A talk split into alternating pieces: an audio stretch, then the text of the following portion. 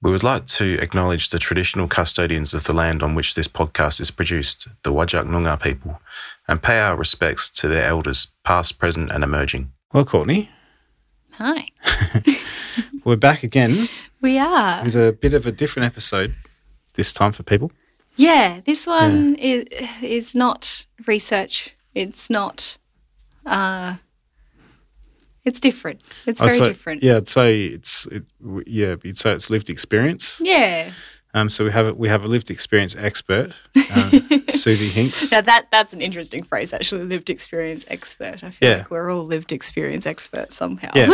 so her particular area of lived experience expertise is schizophrenia, yeah. uh, which she goes. She's quite open and talks about in you know at great length with us about her experience. Um, you know, living with it, Mm. not not knowing she had it, then being diagnosed, and then what happened after she started getting treated. Yeah, and, and that sort of we we uh not necessarily introduced uh, to Susie when we first heard her talk, but she she came and talked at the school that we're at, and um, her uh, thoughts and uh, yeah experiences that she's been in, I think was something that kind of captured both of us. And um, Craig, you you reached out to her and and got Yeah. her on here, which I, yeah, really really cool. Susie uh, is is very much an expert in what she's been through, and it's Yep. so important. Yeah, Yeah, yeah, has some really good insight on obviously what it's like to live with that as the person who has it, hmm and also, you know, gives us a bit of advice on how we might want to treat people, you Yeah. know, who who have schizophrenia if if they happen to be in our circle, um, and some of the you know experiences that they might be having, you Mm. know, and some of the isolation they might be feeling, and the stigma that they might feel, and that sort of stuff. So yeah, yeah, I think episodes like this are really important.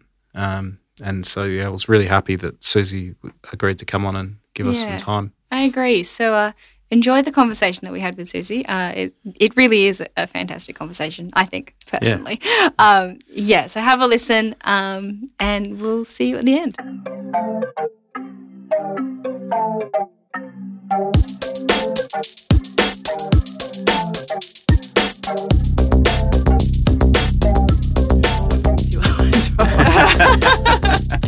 Hopefully. Uh, no problem. Well, without further ado, uh, it gives me great pleasure to welcome Susie Hincks to the podcast.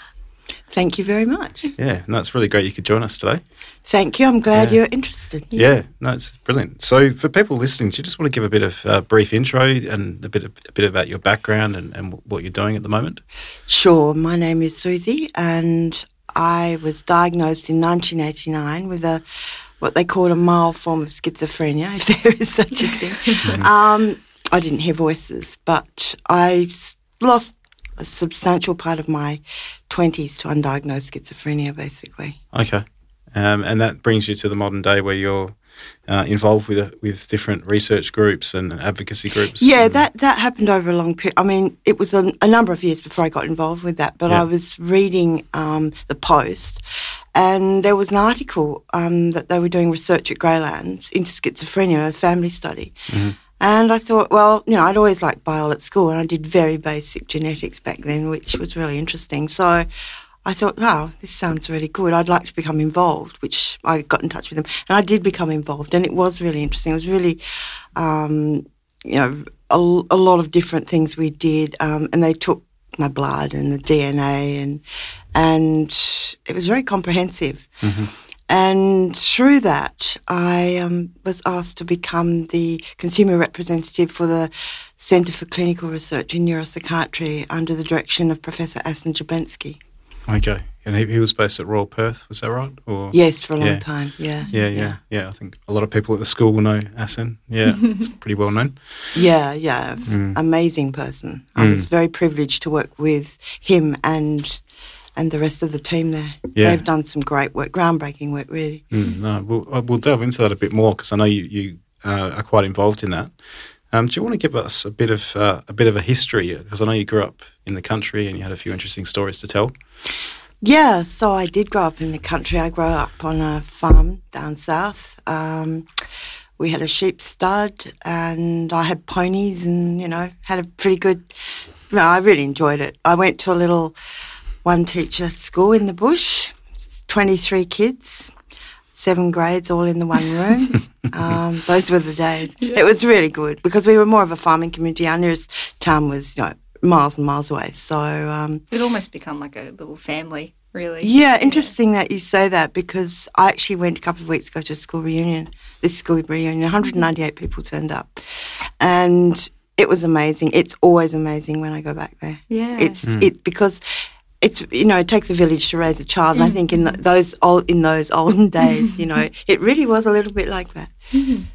So um, yeah, so I grew up there. Then I went to boarding school for five years in Perth. Um, I'm not really a boarding school kind of girl. I had horses at home that I missed, and uh, so when the time came to most kids went to uni, and and um, but I sort of thought, well, everybody's doing that, and I wanted to go back to the farm. So I actually went back to the farm and worked on the farm for a couple of years. The second year, I became a, a teacher's aide, pre-primary teacher's aide, at the very little school that I'd been to, which was really great.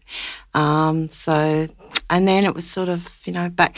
I was always torn between the city and the country because you know stuff was going on in the city, and my friends were there, and, and so I, w- I would spend time in the city working as a nanny or whatever, and go home for a while, and then I then I did. Um, I was a checkout chick for a while in town, and um, everybody should be a checkout chick at some stage in their It's a real like learning curve, It is, I reckon, that it is, job. it yeah. really Not that is. I've had it myself, but I feel like you, Uh, you I think the lot. equivalent today is bar work. I know lots of Ah, young yeah. people do, but well, before COVID, of course. Yeah. Um, and uh, yeah, and one job that I really liked was um, down where we lived. There was a guy that grew asparagus on his property, and he invented this great. He used a harvester, and he invented a great um, way of harvesting his asparagus. And of course, he needed us um, packers, so I became a packer for six weeks. It was a lot of fun. it sounds, you know, but it, it was really, it was lovely. It was spring. It was beautiful out in the Oh, would country. have been nice, yeah. Um, anyway, yeah, so that was one of my my myriad then it was time to get serious and go to uni. Um, and I went to WAIT, as it was, Curtin as it is now, and did um, the ubiquitous arts because I had I had a really good. It was sort of an alternative to the UWA arts degree, I suppose, and and Murdoch, which was also slightly alternative back then, as far as I was concerned. So I, I went to WAIT, and I my units were sort of ones like creative writing and theatre arts, you know, um, that sort of thing. And I really liked it, but I was really struggling with writing essays. I'd always been good at English at school, and I just I found it was finding it really hard and sort of I was just getting depressed basically. I mean, we were partying a bit, but um, you know, I I just didn't know what was going on. I remember going to my room and just lying down and just crying, and I had no idea what you know. So really, I think I started off with depression, and um, that's how it started. So I couldn't go on. I um, I thought, well, look, I'll, I'll finish another time, but I really and my parents separated and things like that. So it was a bit of a struggle, really, and. So I actually, just for fun, I thought I'll get a job over east in Victoria. So I put my car on the train and went over to Victoria and worked there for about seven months near Ballarat Oh, cool. and it was very cold. Um, beautiful country, but yeah, very cold. And I was yeah, didn't get any better. I came back. I was on the farm, and then I went to my grandparents. For, I was obviously not functioning at mm-hmm. hundred percent, but we just did not know mm-hmm. that there was actually something quite serious going on. And you could feel that as well as the other people around you? Yeah, I mean, I yeah, I knew that I. I knew that there was something, but I kept thinking, why can't I? You know, it's kind of, So kind why of like, well, you know, pull your socks up. You know, Yeah, get, get on over with it. it. Yeah. Um, and I suppose I thought, well, perhaps I'm a bit sad about my parents, or I, ju- I yeah, I, I just didn't know. And back then, this was in the eighties, Mm. so I was twenty two, and there was less awareness back then. Yes. So- oh, Oh, absolutely. So, you know, I'm I'm so impressed today with the way everyone's young people are so aware of it. Mind you, there seems to be a lot more mental illness around, but um, Yeah, I always wonder if there's more around or if we're just better at recognising it. And so it seems like there's more around. I I don't really know. Yeah, I I mean I think that's a really good because I've always thought that too. But I I honestly think there really seems to be more. Um, perhaps it was like mm, perhaps you're right. Perhaps it was a bit like after World War One. when so many people came back so damaged, but you didn't hear about it because you didn't talk about it and they didn't talk about it. Yeah. And they just quietly sort of died or drank mm-hmm. themselves to death or something like yeah, that. I think we'll mm-hmm. find it would probably be a combination of, of everything where it mm. is increasing a bit more. Um, I know that the definitions have changed as well. Yeah. Yes, that's Yeah. true, and and especially with COVID, obviously that's a whole Oh, new pressure. absolutely. That's that Yeah. just blows the whole thing out of the water. Definitely. Yeah, so there's heightened anxiety amongst a lot of the community, you know, and nervousness and that sort of thing. But Yeah. I also wonder what role things like social media play with the younger generations Oh. who've never grown up with anything else. Yeah. I, I, I was having this conversation with someone the other day. You know, I was 20, I think, when I got my first mobile phone, let, let alone Mm. an iPhone or, a, you know, some sort of a, um, you know, internet connected device. And so I wonder if you're exposed to that from a young age, whether that has a, an impact. I, I mean, I know I'm sounding really old now, but I agree with you entirely. I think social media has a lot to answer for. I think, you know, modern technology is amazing and it can do so much. And the fact that we can just get information on our phones then, with- sort of straight away, is amazing. But the social media thing really, it's got out of control. I mm. think it's really damaging. And the pressure that the kids are put under in a lot of ways, because they have so much more, there's a lot more expected of them. And I think, you know, it, it's not kids are not allowed to be kids. Kids have to be doing something 24 hours a day. They don't know how to entertain themselves. They don't seem to be able to just sit and read a book because goodness me, what's a book anyway? Uh, You know, and, and I mean, growing up on a farm, we we had to do our own thing. Whereas I think a lot of young, even young children, it's like, well, give me give me some, Give me something entertain me, do, you know. yeah, yeah. Rather than figure out your own thing. to and I do. think Yeah, all of that makes, and I think the the the societal um, the societal it's really funny. One step forward, two steps back in some ways, because society sort of changes for the better in some ways, and yet.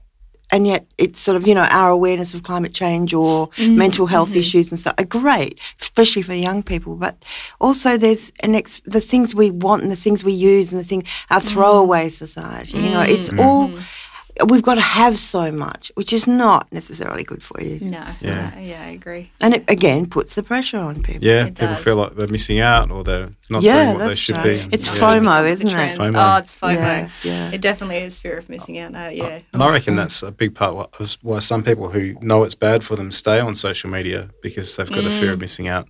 You know, I'll, Yeah. I'll miss an invite to a party or I'll won't Of find out course, what's yeah, because I forget that these days everything is on. So if you want to know about a party, it's on social media, isn't it? Everything. So Yeah, no, I have a couple of friends that aren't on social media.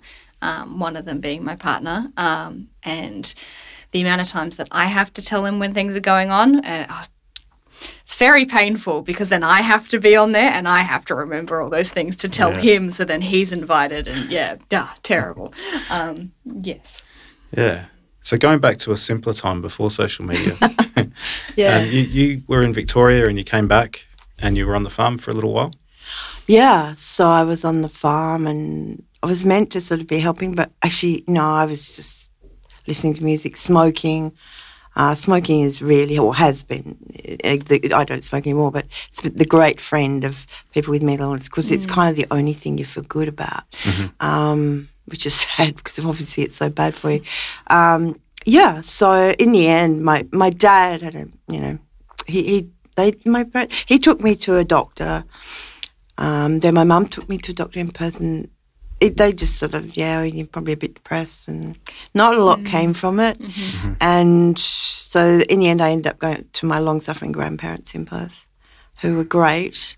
And I sort of, you know, I would just stay up really late and then sleep in and smoke and drink copious amounts of coffee and tea and, and um, yeah, and eventually um, m- my grandfather died, did die from cancer, and and eventually my parents or My mum said, "Well, you know, you you can't stay at your nana's anymore." So I was moved out into a into a flat locally, um, and that seems to me where the the real sort of aspects of psychosis started kicking in. Um, I mean, I was already a bit, already a bit paranoid. I always remember being at my grandparents' and lying, lying down and had the radio on, and that I think it's a Pink Floyd song, "Comfortably Numb," came Oh, yeah. on, and I remember lying there listening to it, to it and just so relating to it, you know. And I look back and I thought, my God, how perfect was that song for that moment for me. Um, but I didn't really know what I was, what it was about the song. But yes, I had, in retrospect, I was certainly com- not comfortably, but certainly numb, and um, emotionally anyway. And so, yeah, once I was in my flat, the I sort of would sleep late um, and go to bed late, smoking, not eating. I it got to the stage where I my self care was really bad.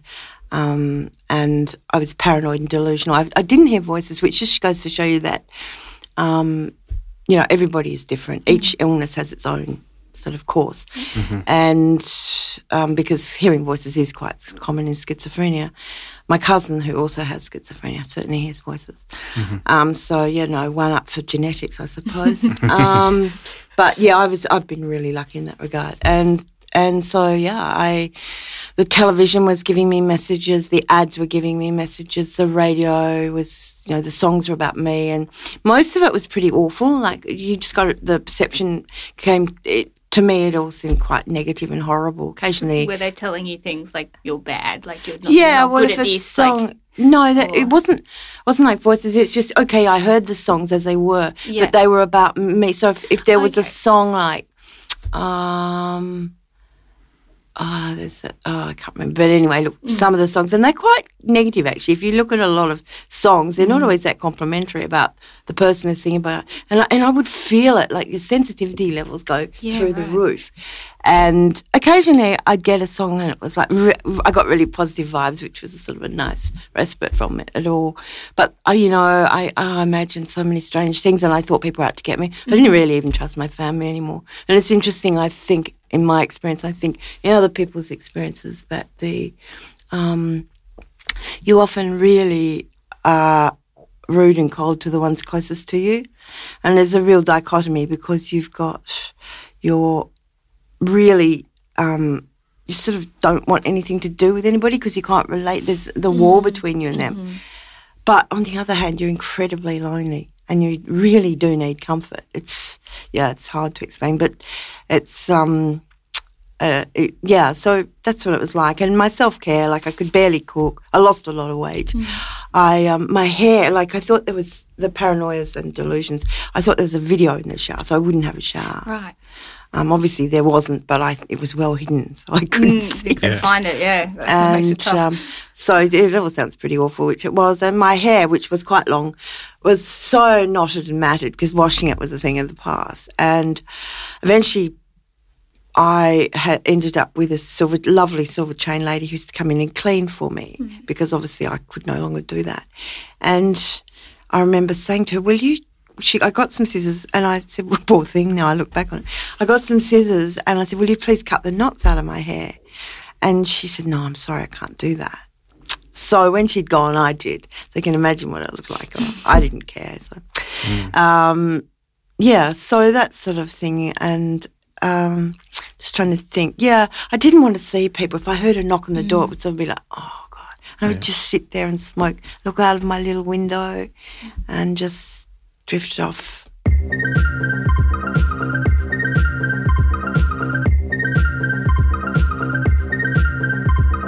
So it sounded like, generally speaking, you didn't, you didn't really want to see people. But was there any person or people that you were comfortable around during that period?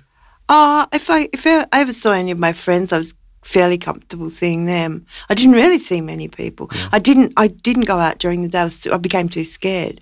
I only went out at night. Um, usually, which is not a great idea when you're in your twenties and you're a young woman. Um, so, I yeah I I suppose I did see my mom, um, but you know I was sometimes rude to her, and yeah, I wasn't much fun to be around. Okay. This is, and at this point, you didn't know what, what the condition was, or you hadn't no, been diagnosed. no, there was obviously something, and so um, it, it, I I ended up just disappearing basically one day, and um, so when Mum was living in the country, but when she came up to see me, they couldn't find me, and the police bashed down my door and or un, you know, broke the lock and they couldn't find me. And I was actually had started sort of I'd met some guy in a bar late at night and went back to his flat. it sounds really bad. But anyway, I did and, and I ended up staying there. And because partly because the, the flat he was in was so high up and I don't like heights at the best of times.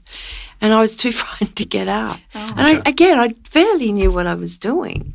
It's it's hard to describe that state of mind. I can look back now and think it's really interesting. It's like having a foot in both camps now because I, I, I, have lived it and experienced the psychosis, but now I, I see people and they wonder and they think, what was going on in your head? But that that was my state of mind, and there was no. Um, you know, that was all I knew then. Um, so I stayed there until he, he brought home a paper once. At least he fed me, actually. um, and I brought home, a, he brought home a paper and he said to me, There's a photo of you in this paper. And I said, Oh. And I, I, I've, you know, I'm so vain, I don't, don't want to see photos of myself. and um, they never match up to the real thing. So. um, and, and so I didn't ever look at it. Now, it's pretty unusual that someone says, Hey, there's a photo of you in the West, you know. And you go, Oh, no, I don't want to look at that. Um, it was a photo that um, my mother had got in the paper looking for me, or the police, or whatever. So um, yeah, um, I uh, I just stayed there until I was walk. I did one time we went out and I was walking along, and some policemen came up to me and asked who I was, and I told them, and and he said, "Your mother's looking for you." And you better ring her. So I went and I rang a friend, and she said, "You better ring your mother." So I did, and um, I was then taken to Charlie Gairdner's for um, an emergency consultation with a psychiatrist there, and um, so then it was worked. And I was given, I always remember this. I was given a hundred dollars, um, sort of emergency funding because I had no money, no nothing. Um, and this is how you know people wonder where there, where why there are homeless people on the streets. This is why, you know, partly anyway. Um, and anyway, I uh, ended up going to see. I was booked in to see a registrar psychiatrist every two weeks, so I did. I started seeing this guy, and um, he was very nice man, very gentle, and. Um, he sort of felt that, you know, that there was something wrong and would I like to take medication? And of course, very common, I said no. Well, I didn't think I was ill and by that stage and you know, I what was I even doing here and all of that sort of thing. Um, so he didn't really push the issue too much. And um, yeah, I uh, I just went on for another two years. What changed you? your mind? Nothing changed. I can tell you, there's a lot to be said for force. Ah. oh, I see. so no, I I I went on further, and my mother was part of a group called ARAFMI, which is the Association for the Relatives and Friends of the Mentally Ill, which was I think is now Carers part of Carers WA. I'm not sure, um, but it was an association for people who had well, obviously. People in their family or friends who were mentally ill. Really good association, actually, for its time, I think. And she met a psychiatrist there who basically she was talking to him about me, and he said, "Hmm." He sent a nurse around to see me, and I was suitably rude to the nurse. Um, and I didn't want the nurse. I had no idea what he was doing there. He was a nice guy anyway, but you know, I wasn't. So the next thing, the psychiatrist came and he just had a little interview with me. And then the next thing I know, a few days, I can't remember the time lapse, but um, there's a knock on the door, and there are these two young policemen there. And they're saying, Well, we're taking you to Graylands. And I knew very little about Graylands. Um, I lived in the western suburbs. I've been to school in the western suburbs, so I didn't know a lot about it. I knew that that was where um, people went who were what the people used to say were crazy and all that, or had what they used to call nervous breakdowns, um, which is a lovely euphemism, and so I, but I thought, well, this is ridiculous, you know, and I wasn't going anywhere with them.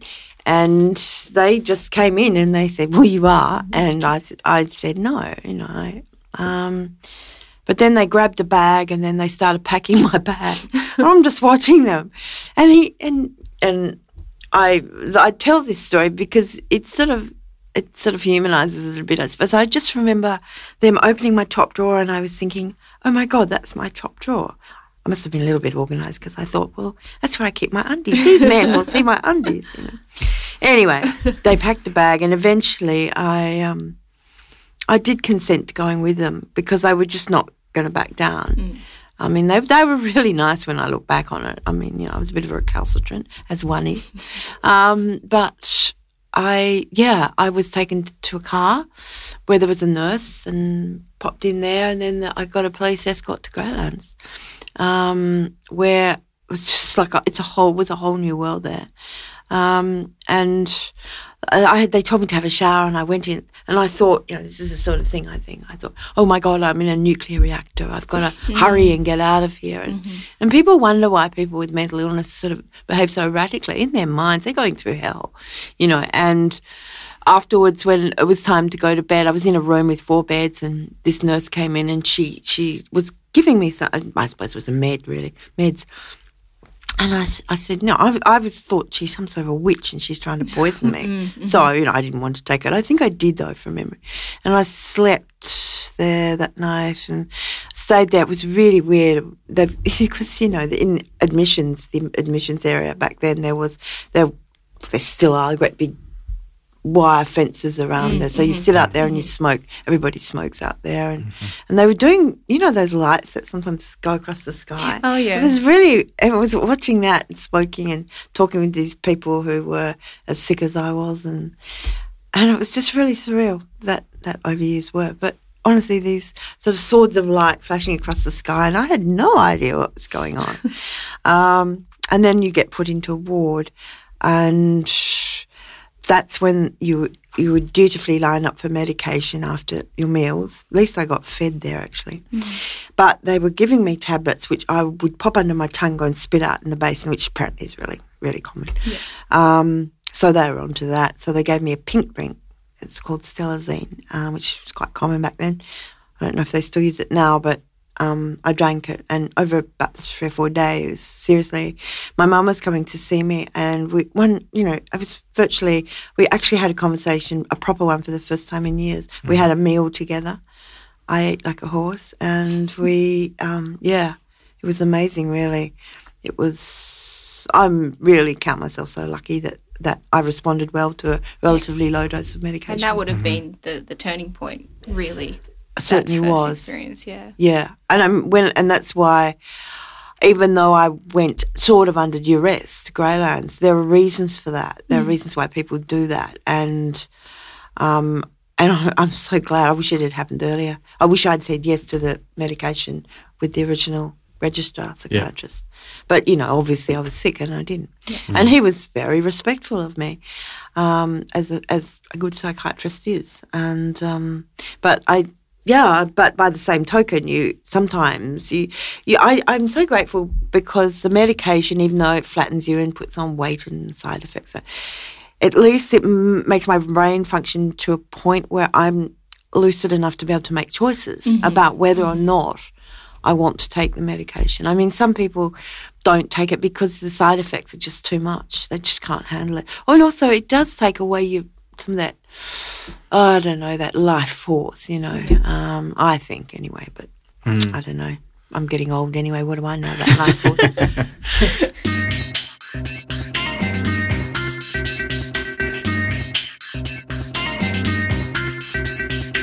That's a common thing you hear. Yeah. People who are ta- taking antipsychotic medication, you know, whether it's for um, something like bipolar disorder Yeah, that's Mm. what I was thinking. or, of. psych- you know, um, schizophrenia, is they do say that obviously there are pros and cons, and for some Oh, yeah. people, the, they don't think that the benefits outweigh the, Yeah. you know, the And costs. I, yeah, and I and I know with people with bipolar who to me seem always seem incredibly intelligent and talented. Um, and they often their creative bit comes in their highs.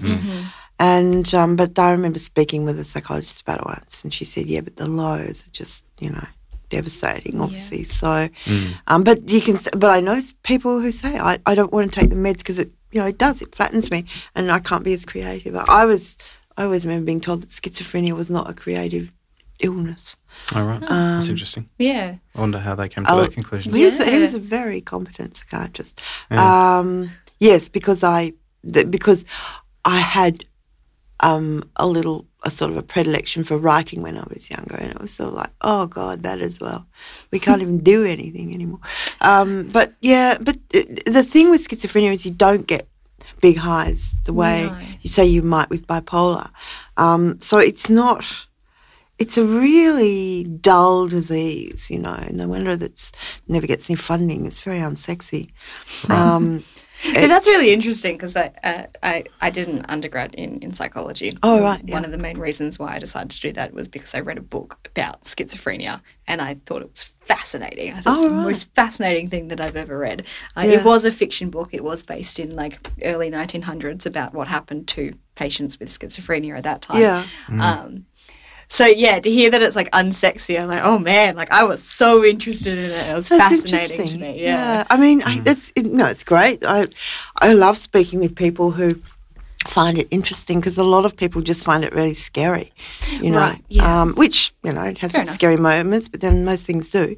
Yeah. Um, and um, so, may I ask what book you you were you read? Uh, I can't remember the title of it. Um, it, it was it, it's a book about uh, someone also who lived on a farm. Um, had a brother that ended up with schizophrenia, and they had to lock him in uh, uh, Oh, one of the farm sheds. And so he lived there Oh for most of his life. And then the brother became one of the first psychiatrists to Oh, um, kind of figure out everything about schizophrenia and the, the pathway and the development and the genetics and all that So kind it's, of stuff. it's not true. It's a novel. isn't It, it's not true. It is it is a, a fiction book, but I Mm. think there is like little pockets of, of fact about how it kind of um, uh, developed over time. yeah. And he was basically inspired by his brother to go through the pathway Yeah. of psychiatry. That's really interesting because Yeah. I do know a professor who's who works in Sydney who um, has done really interesting work on schizophrenia. Hmm. She's with Neura, and she had a twin who obviously she grew up with, and uh, he died, but he had schizophrenia, Hmm. and she's.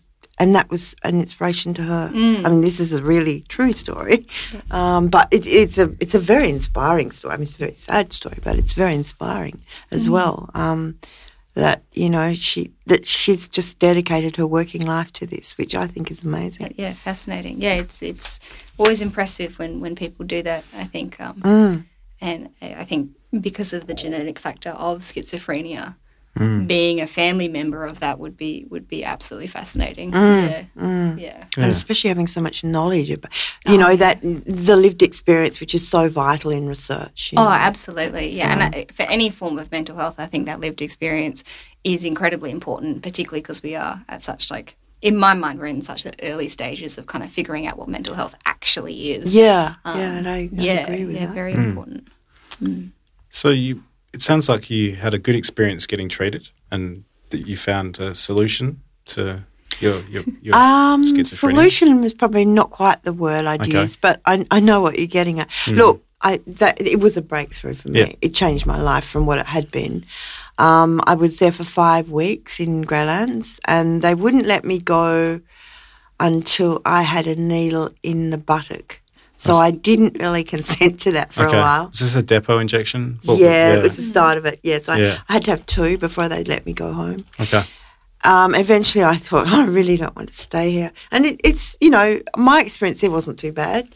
Um, I've heard other stories, but um, seriously, the nurses, most of them were. Um, actually, I just I love the English nurses, actually, or the UK nurses. They're, they're just they're very competent, um, and they're really very something very humane about them. I, that's my experience anyway. But yeah, so I consented to having the needles, and which was the beginning of a long time of having needles, and um, I still don't like looking at needle, getting a needle. Um, but yeah, I went home and sort of started the long, slow journey back to so-called normality, which I don't think I've ever really hit.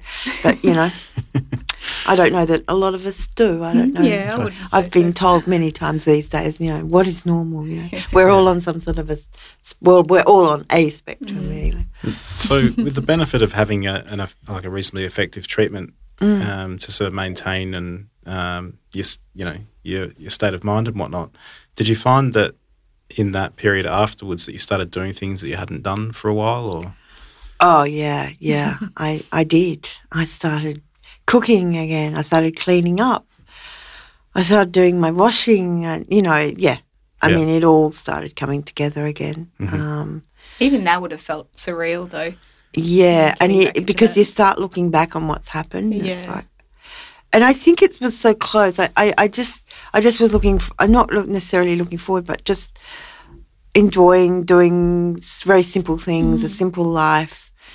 I suppose I still think right up until today, and this was a long time ago, I I still think I'm rehabilitating. Hmm. I, I still find things in my mind now that maybe I thought or experienced before I was ill that or things I wanted to do or I suppose you know I'm older now and I'm you know thirty you know thirty millionth midlife crisis. Oh God, what have I done? What what should I do? And what can I do before I die and all that Yeah. stuff? And, Yeah. and but but yeah, I, it it it was amazing. Um, and they they do say it takes a couple of years to get over an episode anyway. So Okay. yeah.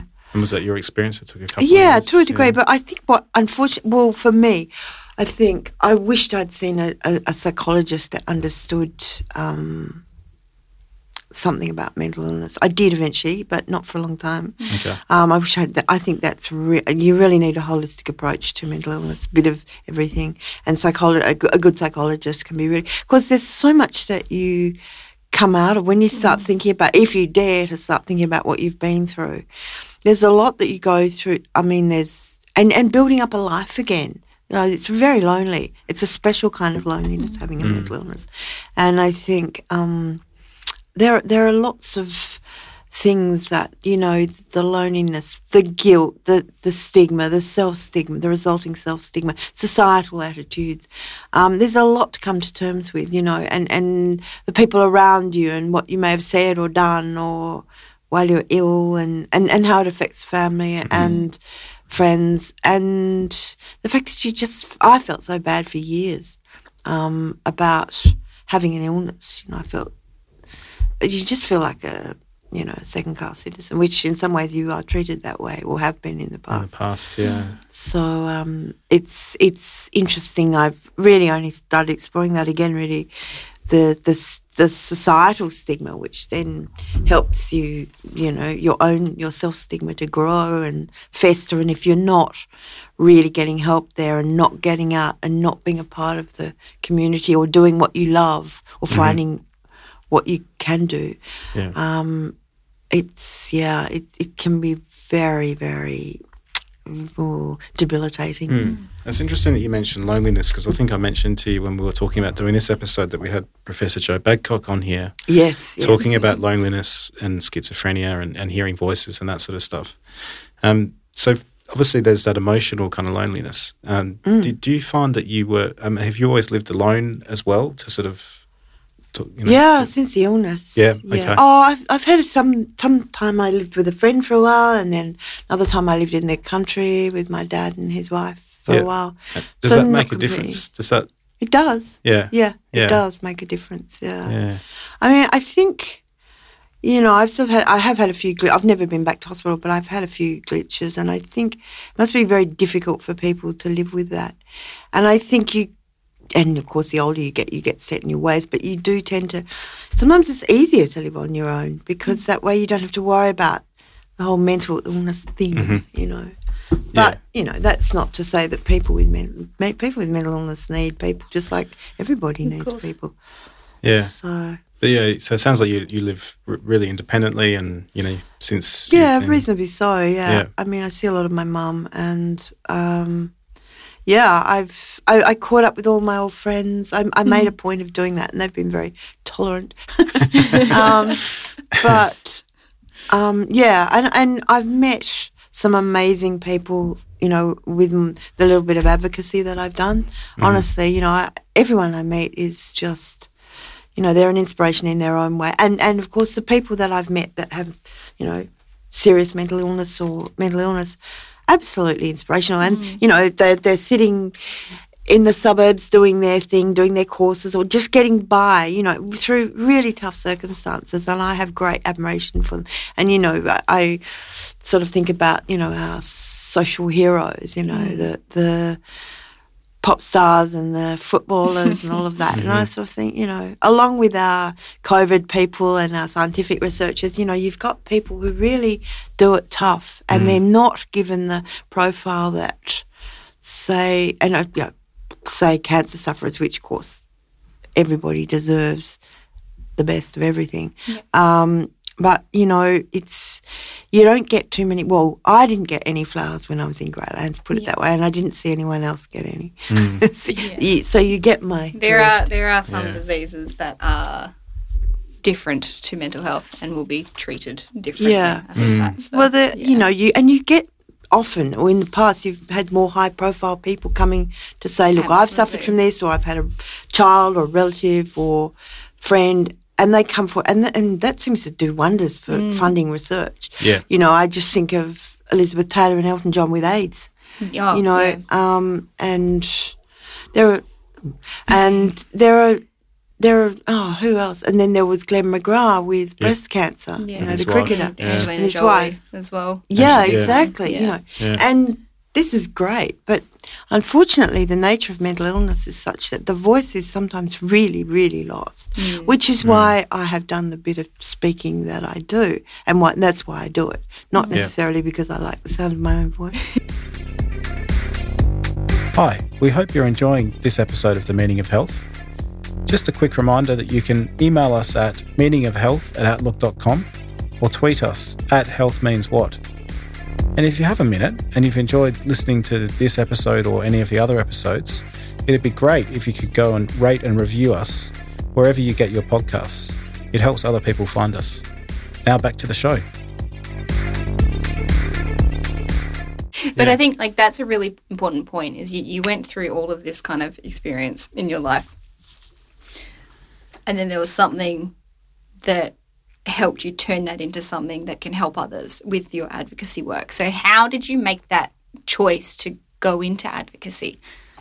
Um, the choice, I suppose, I think the first time I was asked, I was at so Avro Clinic in Subiaco, which you know, a great little clinic, and um, I I was asked. They had what we call a CAG group, which is a consumer advisory or consumer advocacy group. Yep. I can't remember which one they decided on. Something like that. something like that.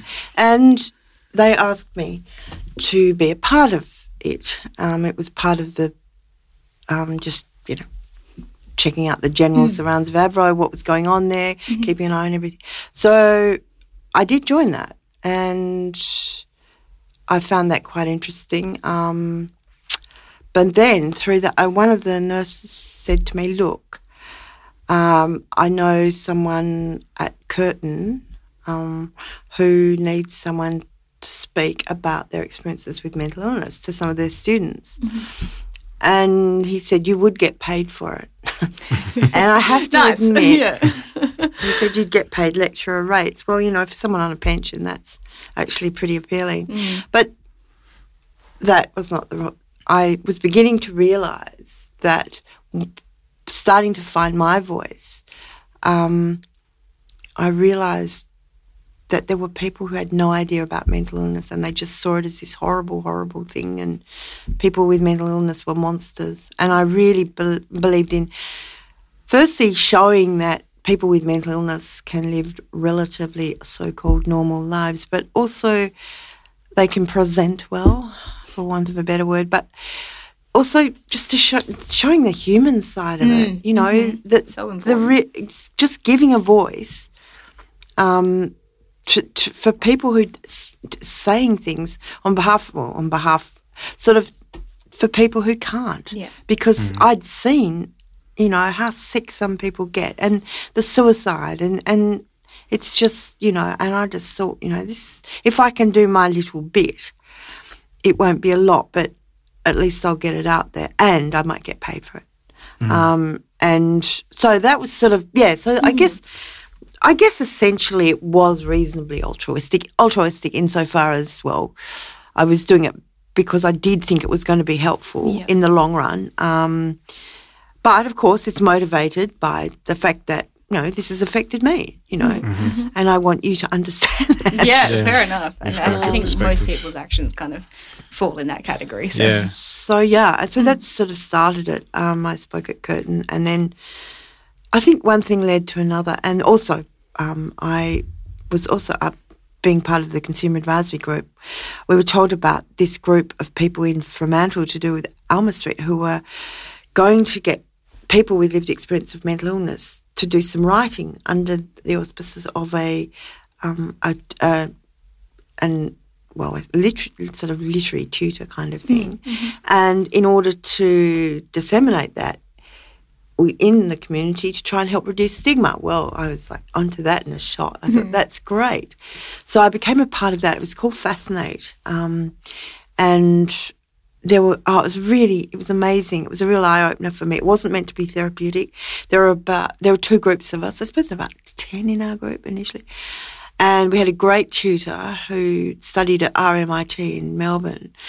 And he sort of would set us exercises, but he'd try and help us, you know, about memories of being mentally ill or all sorts of things. But he would try and help us to actually make it into a piece of prose or poetry or something sort of not just a description. So it was really, really interesting. And I, I, I found it uh, it really inspired me, and and I think it was a little bit therapeutic in that all of a sudden, you know, we were interviewed by RTR. Um, we were we were asked to record some of our stories onto disc, and and suddenly people wanted to hear this, and I, it was good for all of us. And it was really. Int- I'm still in touch with one of the the ladies today. It was really amazing. Such different people with such different stories to tell, and some incredibly moving. Um, and so that was we were eventually we were to our surprise and happiness we were published by F- Fremantle Press. Oh, nice. Um, and it eventually the the plan. and I assume this happened. It was the book was it was called Fascinate, Okay. and it was distributed amongst all the I think it was the public high schools in WA just to help sort of get across the message of the human side of mental illness. yeah. It's so widespread and it can happen to anyone. And, you know, Yeah, and and it's the humans. It's just, again, it's not just oh God, they're crazy, they're dangerous. It's like there's another side to this story, Yeah. and you need to hear it. Yeah, that's important. So, was this involved with Meeting for Minds? And we should probably tell people what Meeting for Minds is and how it started and, and that sort sure. So um, no, that was another aspect of my life. Um, friend of mine had lived in Paris for many years, and she came back, and we kind of swapped stories. And I told her about my experience with schizophrenia and things like that. And I said to her, complaining as a good farmer's daughter does, I said, um, you know, we, there seem to be balls or functions for fundraising and awareness for everything except mental illness. And the other thing that was really bugging me at the time was I was getting people knocking on my door. It seemed to be constantly asking for money for all sorts of things from um, from animals to children to all these good worthy causes, cancer, of course. And I said, there's never anything for mental illness. I was telling her. And she's this, Maria is an absolute goer and an ideas woman. She said, let's do it. So we set out to do that. I mean, sort of talk about castles in the air. But, um, but we didn't, we ended up meeting some great people, including Keith Wilson, who's a great mental health advocate, former health minister, in w, former WA health minister. And we met some great people. We and in the end, Maria, who travelled a lot, ended up going to Israel, meeting some great scientists. She came back with the idea, let's have a forum. So, Meeting for Minds came into being in October in 2013, which is a not-for-profit organisation, which is um, has um, sort of basis, or its base started here in Perth, um, but it's in Israel, Switzerland, France, and Sweden. Um, so the first forum was held in 2014 at the Fremantle Maritime Museum, and there were there were scientists from overseas. There were people with lived experience of mental illness. So Fiona Stanley was there. Um, oh, yeah. So we had a lot of interesting people. It was two days from memory. And so that was the beginning. So it was, Maria's very good at getting people together. And that was actually followed by another forum two years later. Um, so that was also in Fremantle in the, I can't remember which shed it was, the bee shed. Oh, yeah. Went down near the water. One of those Yeah, sheds the water. yeah, yeah. okay. Um, I've still got a great sunset shot over the water. Um, but and again, we had people from other places, and so we had some great speakers. Professor Ian Hickey and his wife Liz were over from from Sydney, and so we we had some great people, and so yeah, that's part of meeting for minds. What meeting? How meeting for minds started. And, and does Meeting for Minds sort of have ongoing activities, or is it more Yeah, sure. Um, we've had we had a hackathon a few years ago, um, and that was really interesting. We had a workshop in Fremantle, getting vi- the various parties together, interested parties together, to say, well, what do you actually want and need? So it was a that was an interesting workshop. Um, and and often there are corresponding events in say Switzerland um, that things go along there too. Getting people with lived experience involved in research is a very big thing at the moment with Meeting for Minds, and not just as the subjects, but as contributing partners. Um, their perspective is unique. They had a sense of urgency, and I mean, you know, the, the researchers. These are the people that are going to be or can be most affected by the research. So, why wouldn't you mm. include the people whose lives it could change uh, so dramatically for the better? It also Yeah. helps direct questions and go, does this Yeah. actually matter what we're doing? Well, this or is should we it. focus Yeah. on Is something it gonna help Yeah, or it is it not seems gonna help? That's that, and that's how I see my role with Yeah. with NERU actually. Um, Yeah. is uh, and and CCRN was like, well, you're talking about this. How is it actually going to affect someone mm. who's in who's really psychotic? You know, in in now in ten years' time, in twenty years' time, well, how is this? How do we translate this into something that I can see as being efficacious? Yeah, okay. So that's you've mentioned the and CCRN, which is some the neuropsychiatric epidemiology, ep, epidemiology research unit, and then the community. Oh, the CCRN, which is Yeah, The first one. Um, the first one I was with with Professor Assen Jablensky, Yeah. the Centre for Clinical Research in Neuropsychiatry. Yeah, okay. So that was the first one I was involved with. Okay, yeah. And then NERU, which is a neuropsychiatric epidemiology research unit, yep. that at, um, within the School of Population and Global Health is um, the one I'm currently involved with. Okay. Yeah. And and so yeah, do you just want to give us a bit of uh, background on what you do with them and what your ongoing activities are there? Well, I've I've been with them. I suppose it must be two years now. Um, so I'm. I saw the thing that just came to mind. There was was it Bob Hawke or or was it the um, the Democrats? No, um, Liberal Democrats. I'm just thinking Yeah. someone keeping the bastards honest. Which I don't know if you're allowed to swear on a podcast, but Yeah, you I- can absolutely. but it's not that I think that researchers are bastards. It's just I see my role as grounding. So if I'm like I don't understand a lot of science. I'm obviously not a scientist, but I, I have a great admiration and I believe in science um, as a, a very. I, I think science gives me hope um, for the future, for people in the future, for my relatives, um, and I yeah. So I I guess I ask questions and then I might say if we're talking about a project, you know, well, how will this affect so and so, you know, a certain cohort or something? Um, also, you know, I get asked about potential interview questions in research. What might be good to to ask someone who may be ill. Um, uh, what else do I do? I'm, I'm I attend all the meetings, obviously, and I ask my dumb questions, and and um, and they're very good. They're very patient with me, um, and I I've given I've been asked to give talks, Yep. so about stigma, um, which I guess again it's humanizing the illness. They're doing their stuff, which is really interesting. You know, they've they've done the um, SHIP survey, which was an Australia wide survey Yep. um, on mental illness, and I, I, you know, I, I, I guess I, I'm there to to earth them a bit. Yeah. I feel So, so some of the questions in that survey, I'm assuming, were informed by you and, and people. no, like no, you, they, that happened before I came along. Oh, okay, Yeah. okay. That, that was that was a huge thing, and it's Yeah. it's really important because it can inform. And they've had they've did one, they've done two major ones. So it, it's obviously like any big survey. It, it informs hopefully the government and everybody what is going to be needed in the future. And it's a very comprehensive one. It's not just what meds do you take, what's wrong with you, are you on a pension. It's what do you do, what do you do for fun, what eh, you know. The, again, this holistic approach, which is so important with mental illness. I feel Understanding the life the whole life because opposed to- everything is you know I, I was um, watching television in the 90s a daytime show actually and they had interestingly a, a woman who'd su- suffered fairly severe psychosis with schizophrenia and I thought she was pretty brave. She came on, she was very honest about her illness. And she said, You know, it's like your personality is shattered. And I thought, that what a great description.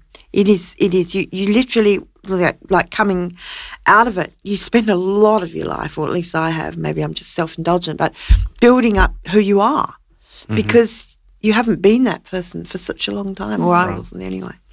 So, yeah. Uh, yeah, so I guess, so my little anecdotes, if you like, are there to sort of encourage people to see how important their work is too, where they should be going, and why they're doing it, a raison d'etre, really, mm-hmm. for their being, Yeah.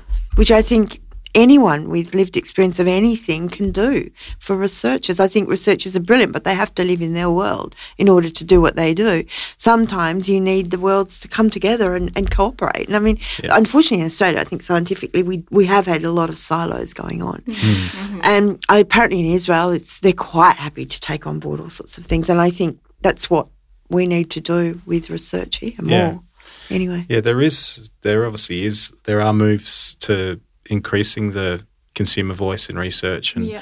having it actually be part of the whole pro, like from the start, be part of the process. So they talk about co-design, so co-designing research. Yeah, yeah. So you know, people with lived experience Yeah. are actually saying these are the questions that you need to ask. Not Exactly. Don't come to us and say we think you- you've got these this issues. is what you need. yeah. Yeah. I mean, that, and that's certainly happened in the past with mental illness because of the the lack of voice from the person with the illness, and and these sort of people who are up here sort of saying, well, this is what you need and this is what you'll get. And Yeah. I think you're right. It's I remember hearing a few years ago about I think in New South Wales Cancer Council, like they have on their board, they have to have someone with lived experience cancer, and they will not give grants to people who don't do not have someone with mm-hmm. lived experience as part of their research team. Yeah, So think that's that's sensible. it's the way of the future, I think. A bit like you know the way personalised medicine is becoming, which of course is, makes a lot of sense too. Yeah. So Just out of interest, in, in the contact that you've had with clinicians, you know, who might have been, um, you know, treating you over Mm. the years, did you ever get that sort of paternalistic sense that they were sort of telling you what you needed rather than asking you what you what you might need? Um, I suppose in the beginning I didn't really know what had hit me, and I was just listening to them and going, "Yes, yes, yes," and taking my medication. Um, no, most of them weren't. I, I'm just trying to think. Paternalistic. They were actually quite human. okay. Um, I don't remember many that were sort of. No, I actually I don't really. rem- But then, yeah. Also, I because I respond relatively well to medication, I wasn't. I didn't unless I was getting a bit sick. I didn't get angry or wasn't too confrontational with Okay. them. And I think I know that they are trained to deal with that. I don't know that sometimes they deal with it that well. I don't know how the training is these days, but um, I can. Ima- I don't imagine it'd be very easy to do. And I know a lot of people with mental illness, they're not seen by a lot of people because it's just too hard, which is a really good reason to be funding research into mental illness. Yeah, to see if there's approaches that might work better for Mm. Oh, people yeah. in that situation. it's- So gotta happen.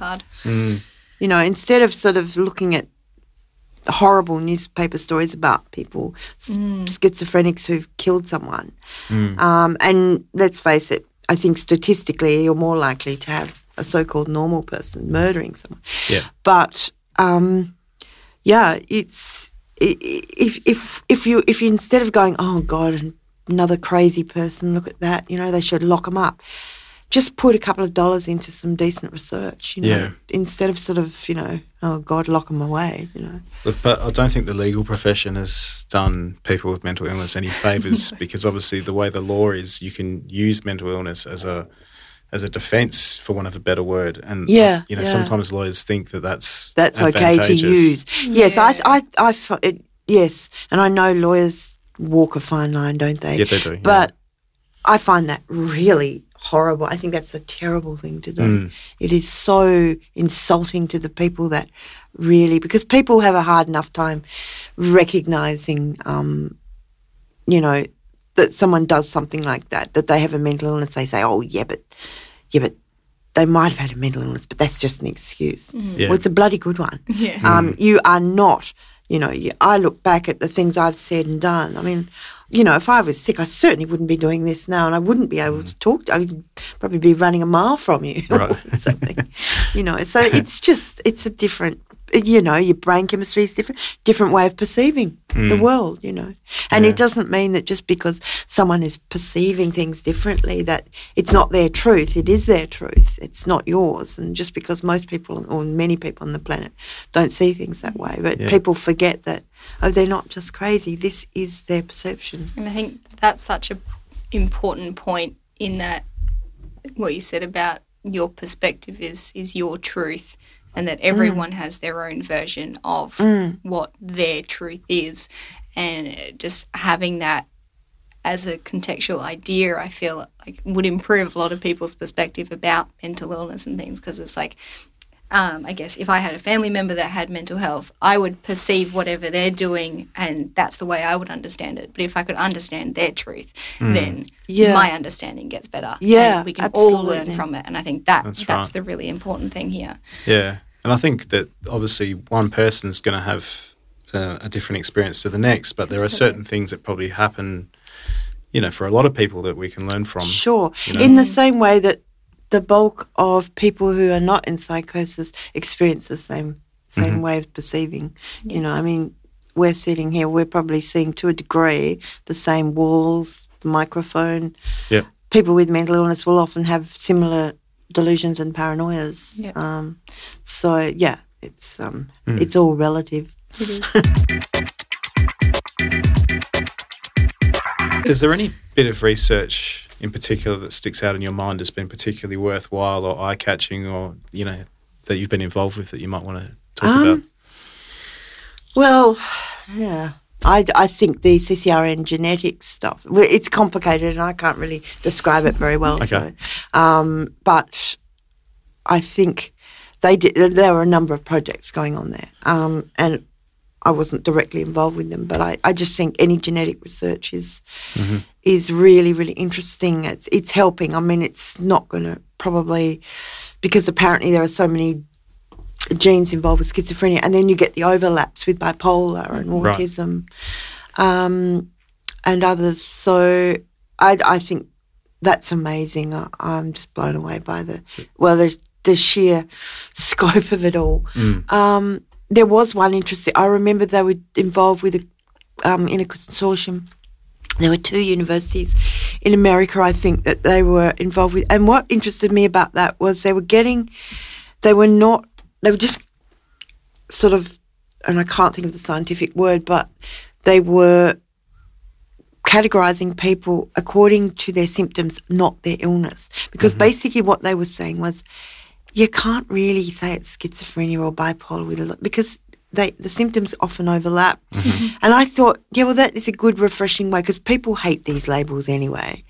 Um, and so I just found that really interesting. Also, um, so I, I'm actually becoming involved with um, a a project at the moment with uh, Dr. Nina McCarthy, who's um, studied genetics, but she's a lecturer, um, and she's um, she's not in NERU, but she's doing a project which is is using genetics to look for biological overlap between psychiatric disorders and and the um, functions of psych- psychiatric disorders, like say worry or cognitive functions, loneliness, um, anxiety. Um, because yeah, there's just so much overlap in all this, and it's really quite interesting. And so, features that are common to psychiatric dis- disorders.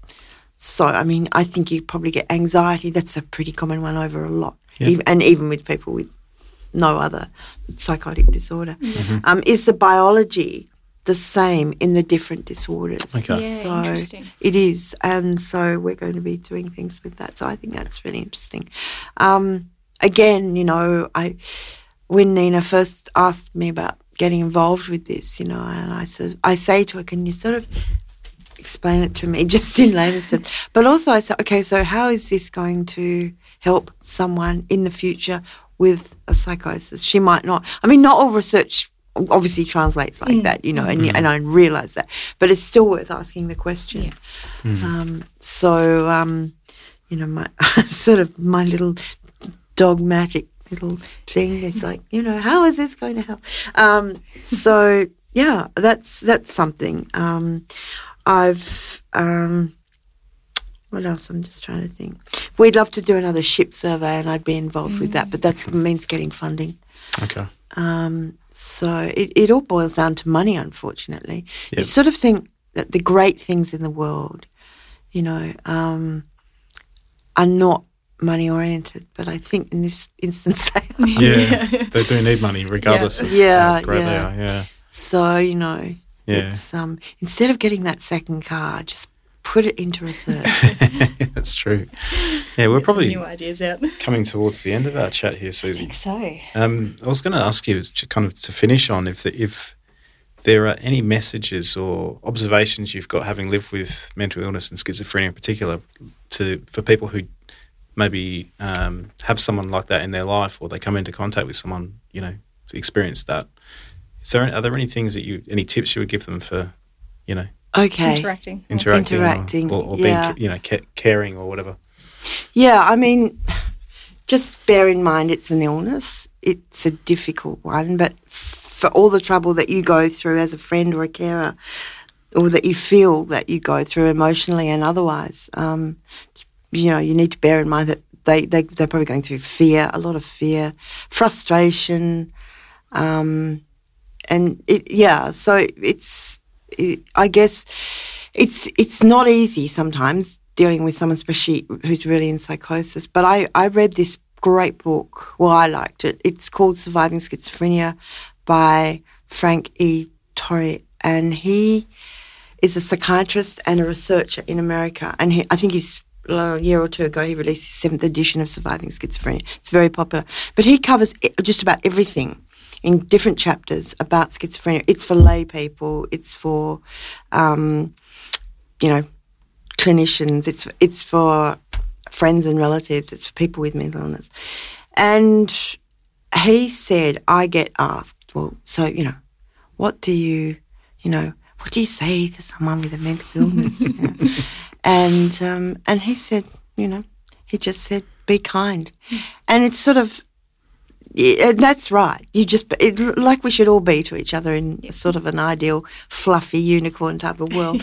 um, but uh, yeah, you know, you you be kind to people uh, because they are. I mean, they might be really difficult to live with, etc. But they're going through so much, and it's not their fault, and it's not your fault. And There's a um, person so in you, there. yeah, there's a person in there exactly, and and you know, be kind to yourself. That's the other thing. I think if society were to open up a bit more about mental illness, which I know it is, I know the kids today, as I've said, stun me with their, their knowledge and their compassion. It's great. It's going to be great for the future. But, um, you know, we all need to be a bit kinder to ourselves and maybe have different priorities. And also to understand that, you know, people with mental illness have a lot to offer. I, I'm convinced, I look at COVID and I think, um, this COVID situation, and I think, well, you know, welcome to our world, loneliness, um, being locked up in, say, metaphorically in your mind or in a room or whatever. Um, we can learn a lot from people who've been through it. It's like you can learn from people who've been through war or, I mean, it's not the way you want to learn, but you can learn. Mm. And, you know, you can learn from people who've been through mental illness if you just take the time. Just, just chat and, and also let people talk to you. It may not make a lot of sense or it may, you may find it a bit boring or a bit, st- bit different. Mm-hmm. But it's so good to listen to people. Yeah. All right. Well, I'd say on that note, Susie, I'd like to thank you for coming in and joining us today and sharing some of your experience and some of your advice. It's been really good to, to hear your story and um, you know have the benefit of you know what you've been through. Well, thank you very much. Thank you for being very patient with me, and thank you very much for your interest too. It's it's great. Thank Yeah. you. Oh, excellent.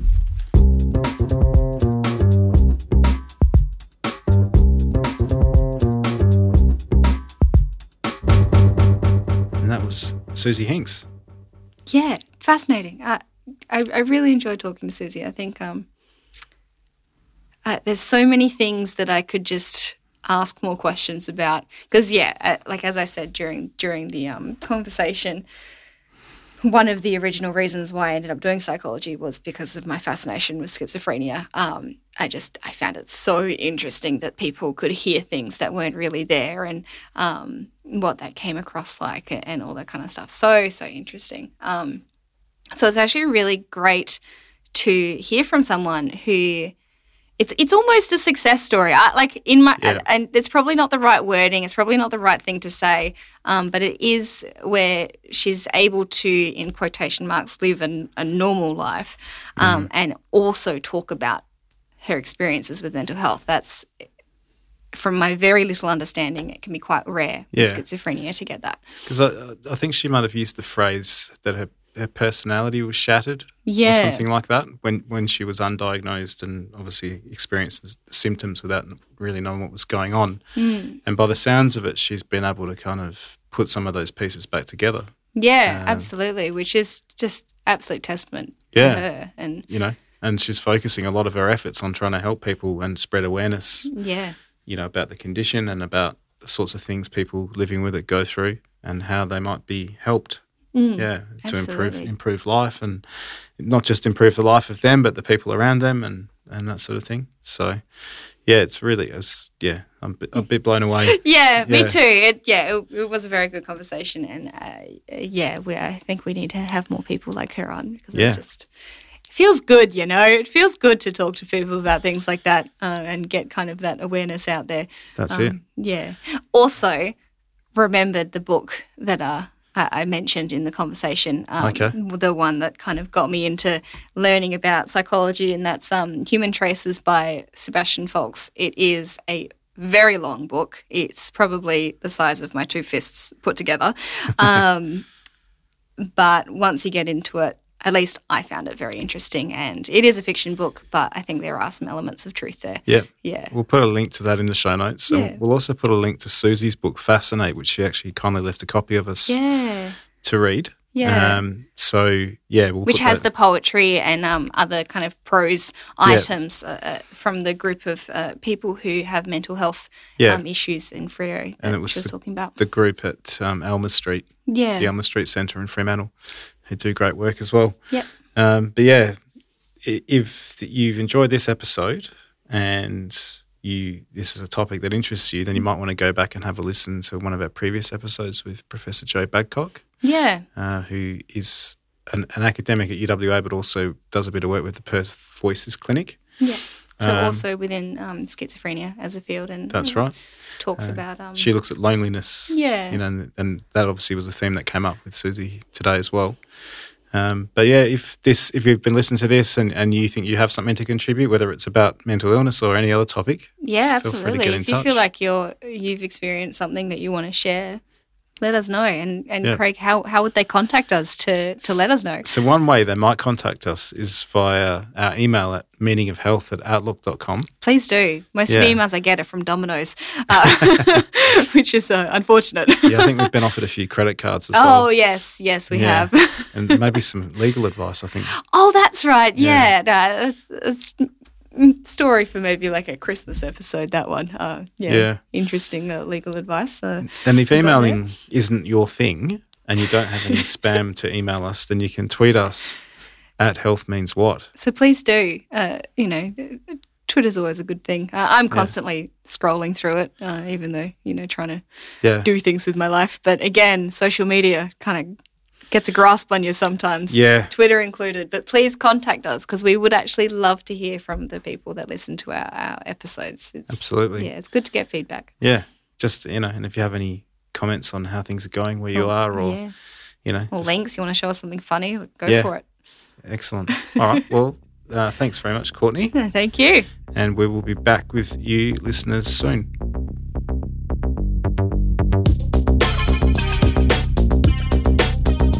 Meaning of Health podcast is produced with the support of the School of Population and Global Health and the Education Enhancement Unit at the University of Western Australia. The podcast is produced by Craig Cumming and Courtney Webber with music by Craig Cumming.